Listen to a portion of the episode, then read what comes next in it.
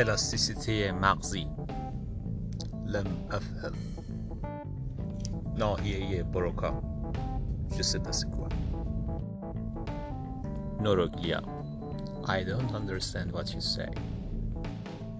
سلام دوستان. دکتر بخش هستم. با برنامه دیگه ای از بیوتی گلکسی پادکست در خدمت شما هستم. اگه یادتون باشه و پادکست های قبلی ما رو دنبال کرده باشین قرار بود که با زبان مغز آشنا بشیم که متاسفانه یک وقفه طولانی بین پادکست ها افتاد و در این برنامه تصمیم گرفتم که اون پادکست ها رو مجددا ادامه بدیم با هم شروع کنیم و اولین برنامه در مورد نورون یا سلول مغزی بود. این قسمت می‌خوایم در مورد نوروگلیا یا سلول های احاطه کننده نورون ها یا سلول های اصلی مغزی با هم صحبت کنیم.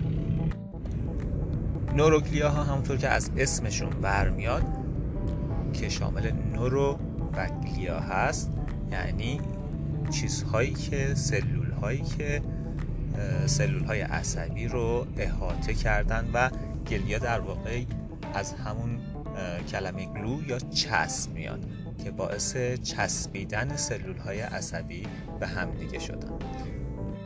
خب سالهای پیش وقتی که در واقع اولین بار سلول های مغزی کشف شدن اونا رو اومدن دیدن که خب یه سریشون که سلول های عصبی اصلی بود که فهمیدن انتقال پیام عصبی تو اونها شکل می‌گیره و احتمالا در فرایند درک و امثال هم دخیل هستن و یک سری سلولی خیلی کار خاصی رو نتونستن براشون متصور بشن و گفتن احتمالا این سلول ها در خدمت سلول های عصبی هستن که بتونن در واقع سلول های عصبی کارشون رو بهتر انجام بدن. و چون احاطه کننده سلول های عصبی بودن گفتن پس اینا میان سلول های عصبی رو مثل یک چسبی کنار هم دیگه نگه میدارن تا اونها بتونن انتقال پیام عصبی رو انجام بدن. خب مهمترین سلول های نوروگلیا سلول هایی بودن که به خاطر شکل ستاره ای شکلشون به سلول های ستاره ای معروف شدن یا آستروسیت ها این سلول های گلیال باعث میشن که اکسیژن رسانی و تغذیه سلول های عصبی به نحو مناسبی انجام بشه و اینکه پاکسازی سلول عصبی و دفع مواد زائدش را هم به عهده دارن. علاوه بر این نقش پوشانندگی برای سلول ها دارن و تا حدی تنظیم دما هم بعضی گفتن که انجام میدن در مغز و غیر از اون آکسون یا همون دنباله های عصبی دنباله های در واقع سلول عصبی رو هم میپوشونن. یه نکته جالب دیگه که حالا در مورد سلول های نورون و نوروگلیا یا سلول های گلیال مطرح میشه. این هست که سلول های نورونی و سلول های عصبی به خصوص در دستگاه عصبی مرکزی مثل مغز و نخا امکان تولید مثل کمتری دارن در حالی که سلول های گلیال امکان تولید مثل بسیار زیادتر و سرعت بسیار بالاتری دارن.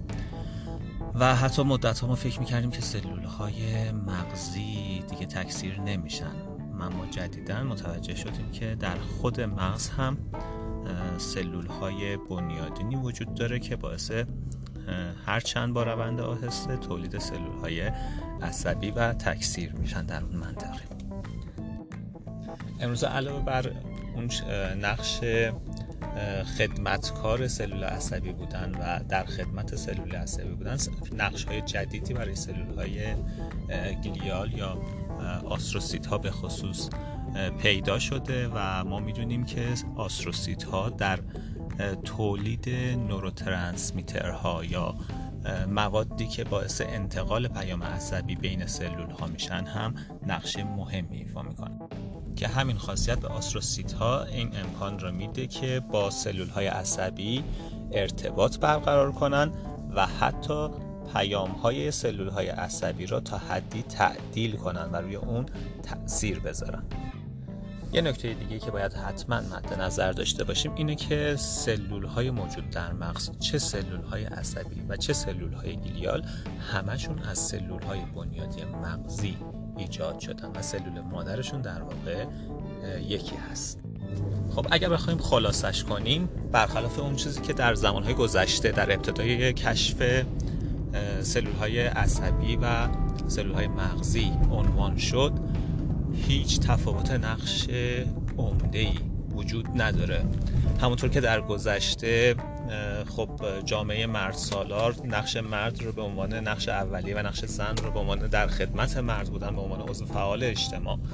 و یک نقش ثانویه براش متصور بود که امروز این نقش نیست.